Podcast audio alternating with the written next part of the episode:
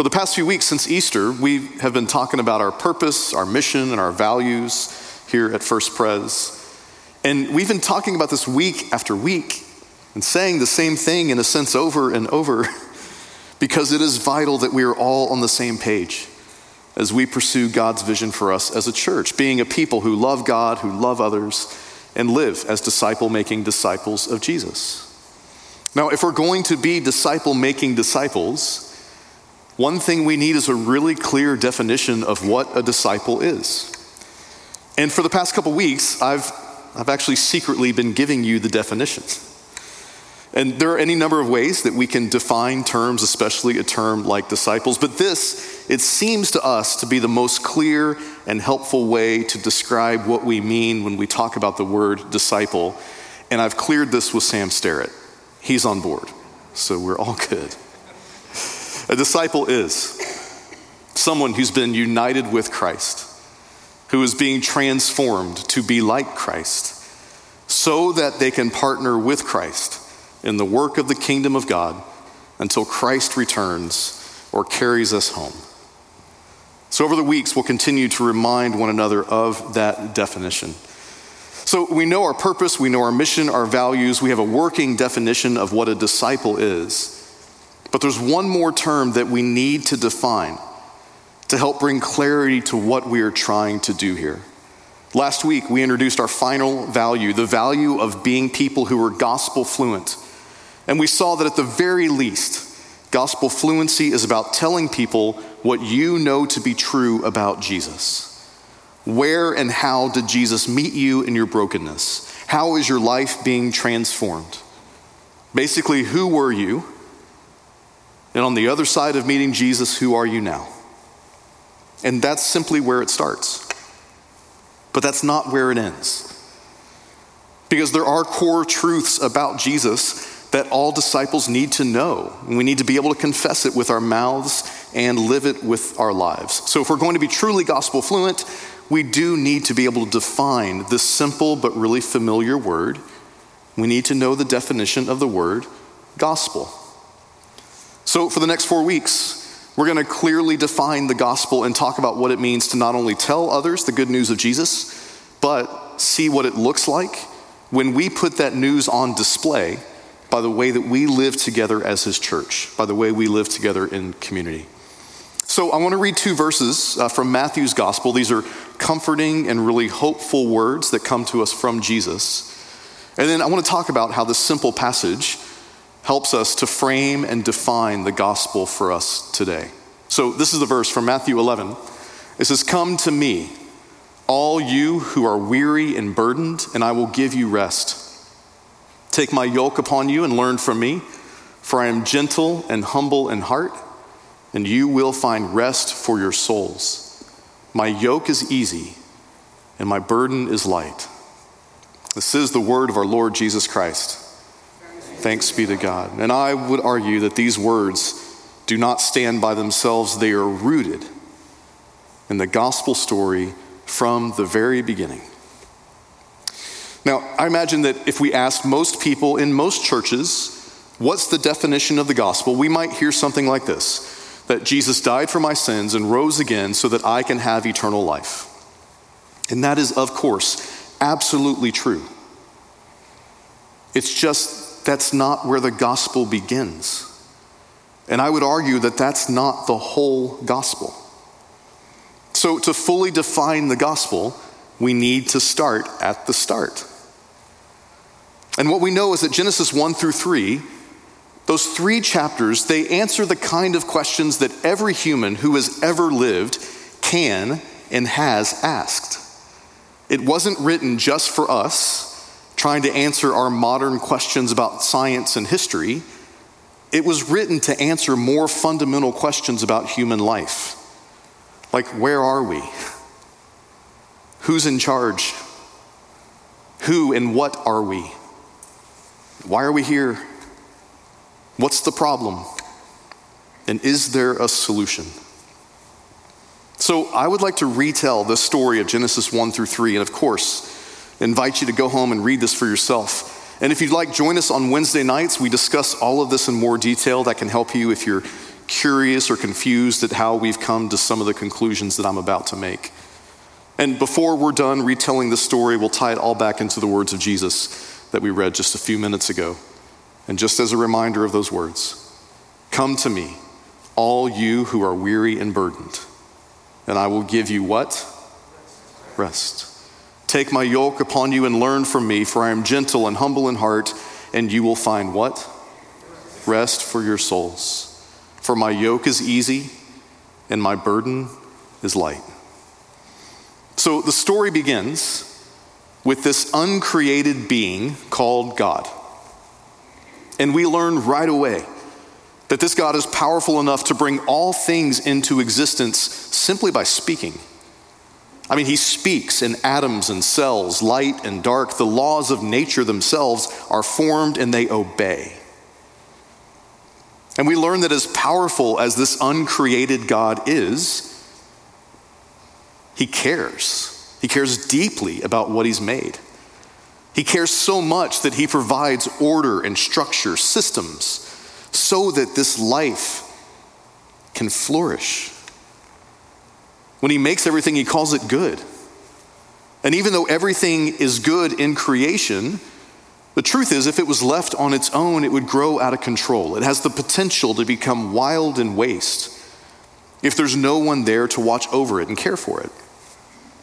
So God makes this choice to give creation a gift, a creature that will continue to do what God has done by ruling over and subduing creation, by keeping it in good order.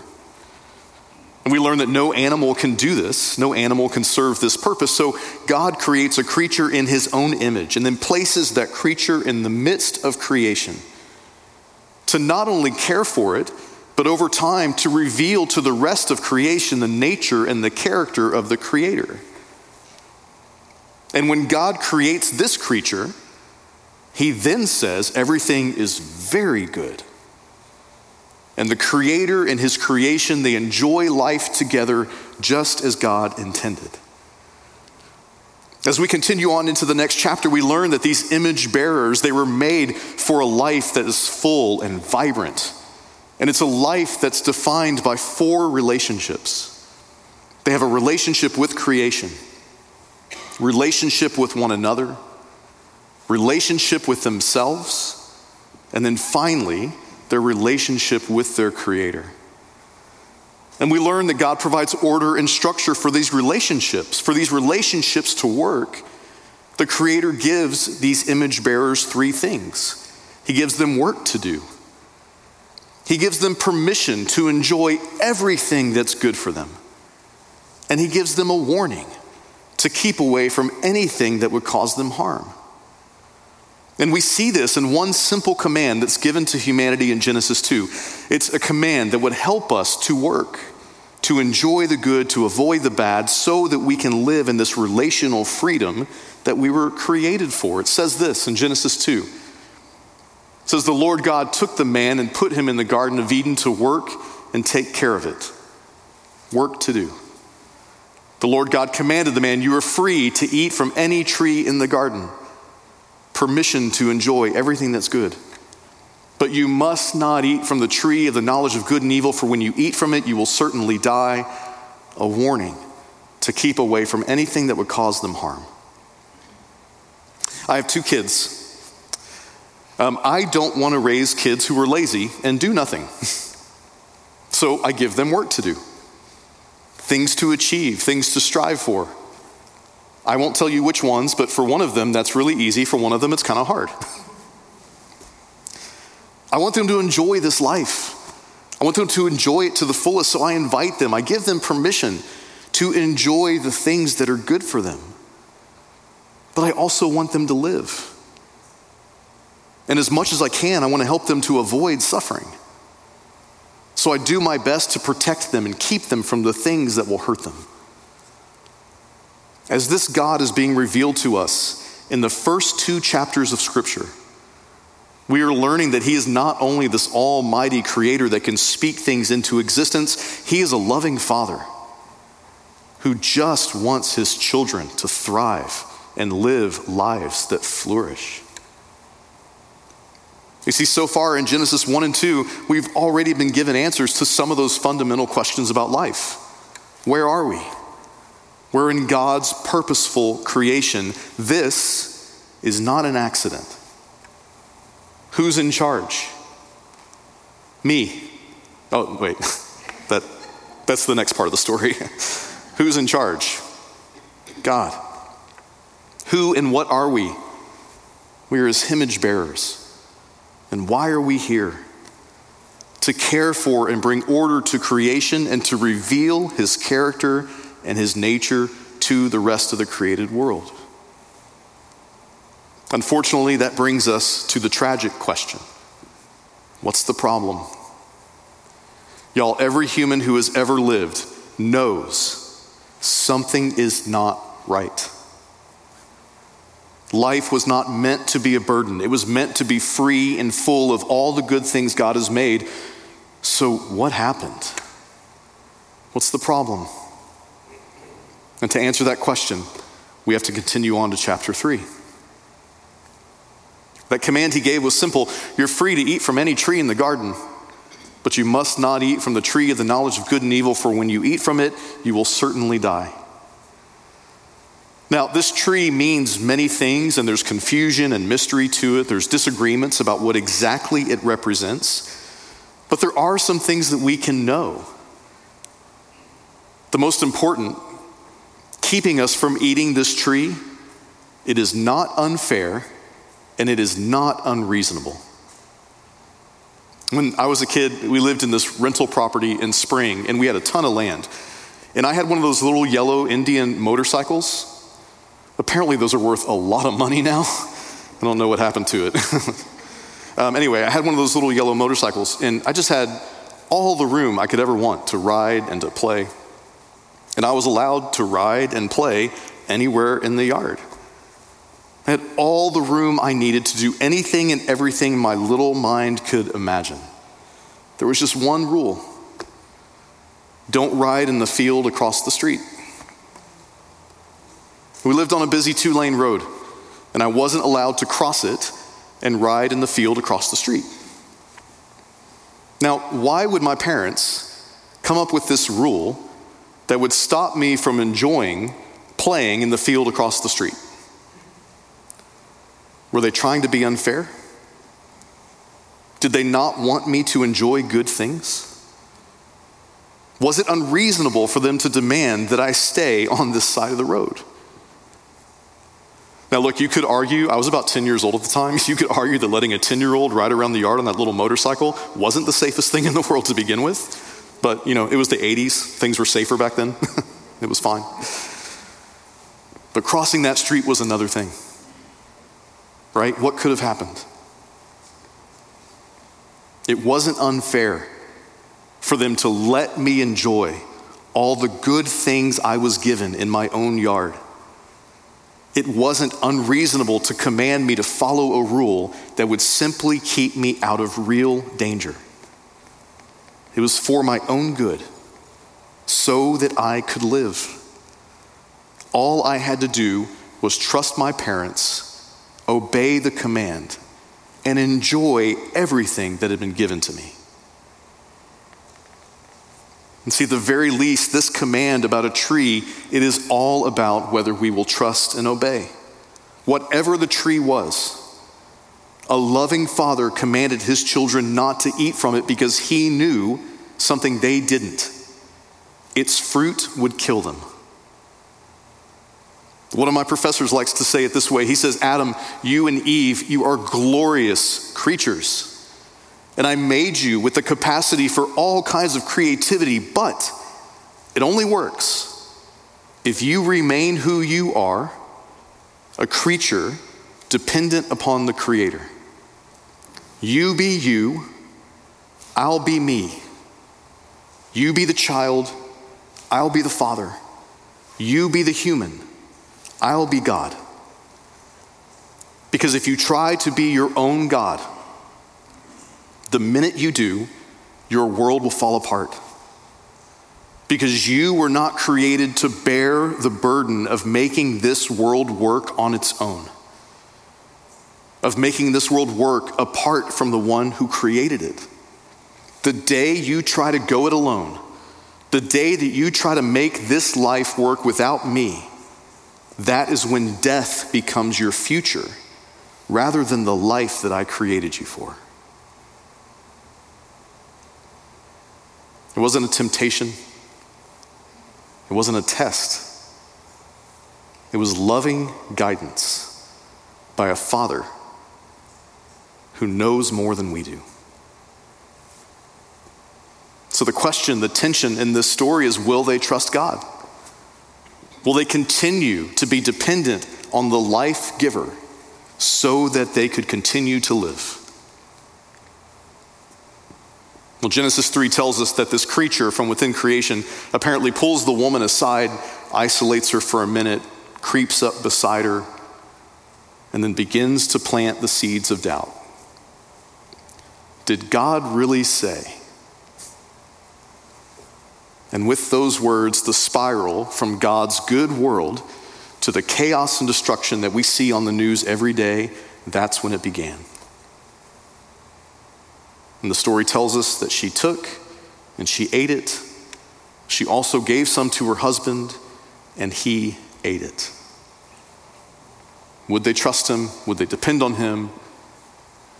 The tragic answer is no. And those words, take and eat, those two words, take and eat, they will not appear in the Bible together again until that night that Jesus was betrayed. You see, God wasn't kidding, it wasn't a false threat. He really meant it when he said that if we eat from that tree, when we decide not to trust him, when we take upon ourselves the burden that we were never meant to bear, it'll cost us everything. And it has. This is how one author says it. He says, We sinned into a creature that was never supposed to exist, a self centered creature. He says, Self dependence is not independence. It is the most wretched kind of dependence because we are now depending on someone ourselves who is incapable of providing everything we truly need in order to be fully human. He says, when the self becomes a God, we become prisoners to a God who cannot bear the weight of our worship. A couple weeks ago, we talked about C.S. Lewis's The Weight of Glory. There is a weight to being an image bearer of God, a weight to that glory, and that is a weight that we were meant to carry. We were made to carry it. But there is a burden that comes with sin, and it is a burden that we simply were not created to bear. This is the gravity of sin and death, and it is a burden that we were not meant to bear. The burden that comes with that tree of knowledge of good and evil, that burden is crushing us, it's overwhelming us, it's pressing us down each and every day. We see it on the news, in the office, at school, at the dinner table, in our homes. Those relationships we were made for, they're broken. Our relationship with creation is tarnished. Our relationships with each other, they often drive us crazy. From simple disputes between individuals to war between nations. We find ourselves at odds with ourselves, depressed and anxious, overwhelmed, ashamed. And our relationship with God has been fundamentally broken because we chose death over life. And speaking into that story, in the midst of that brokenness, Jesus offers these words Come to me all you who are weary and burdened, and I will give you rest. Take my yoke upon you and learn from me, for I am gentle and humble in heart, and you will find rest for your souls. My yoke is easy, my burden is light. Let me take you back to the garden so that you can live as you were created to live. We see the hints of it in the garden story. Because humanity chose death over life, God explains this life is not going to go as planned. But even in that warning, He plants the seeds for a solution that only He can provide. Death has entered into this world, but it will be defeated. And it will be overcome by that power that first called light out of the darkness. So, this is part one of the gospel. We're going to talk more about part two of the story next week. But we can't end today in the darkness. There always has to be hope every time the gospel is proclaimed. So remember, remember our questions. Where are we? In God's purposeful creation. This is not an accident. Who's in charge? God. Who and what are we? We are his image bearers. Why are we here? To care for and bring order to creation and to reveal his character to the rest of the created world. What's the problem? We have become something other than the image bearers we were created to be because we chose to be our own gods. And in doing so, we chose death over life. But in Jesus, God has provided the answer to the final question that we've asked earlier What's the solution? The tree that carried us down this road of chaos and suffering and death, that tree has been carried by Jesus himself. He bore the burden of our sin, first by literally carrying that cross through town, and then by hanging on it until he breathed his last breath. By bearing a burden that we cannot, Christ restores in us everything broken about us and returns us to the potential of a flourishing life that we were created to live. Even now and into eternity, Christ's work restores those relationships that we were made for our relationship with creation, with one another, with ourselves, and with God. Those three elements of trust that are required to make this relationship work, they're now available to us once again. Faithful obedience to the job that we've been given to do, permission to enjoy the good things that were meant for our good and a warning against the kind of things that will cause us harm. We call this the grandeur of God's grace. And this is the beautiful part of the story. And we're going to talk about it more next week. But this is the good news, the good gift that we have to offer to a lost and broken world. Will you pray with me? Father, we are grateful for this news. We are grateful to hear that you have made a way. So we pray that we could understand and internalize this good news. We could see the way that you have done this in our own lives. So that we can not only proclaim this truth with our mouths, but that people would see it in our lives. That they would see the life of someone who's flourishing, who's living that garden life that we were meant to live, even as we walk the streets of our cities. Help us to be beacons. Help us to be caretakers. Help us to be a reflection of your goodness and your mercy and your grace each and every day. And we pray all this in the name of Jesus Christ our Lord. Amen. Thanks for listening. You can find us online at www.fpc-kingwood.org. Our services are available on our website and find us on Instagram at fpc underscore kingwood. We'll see you next time.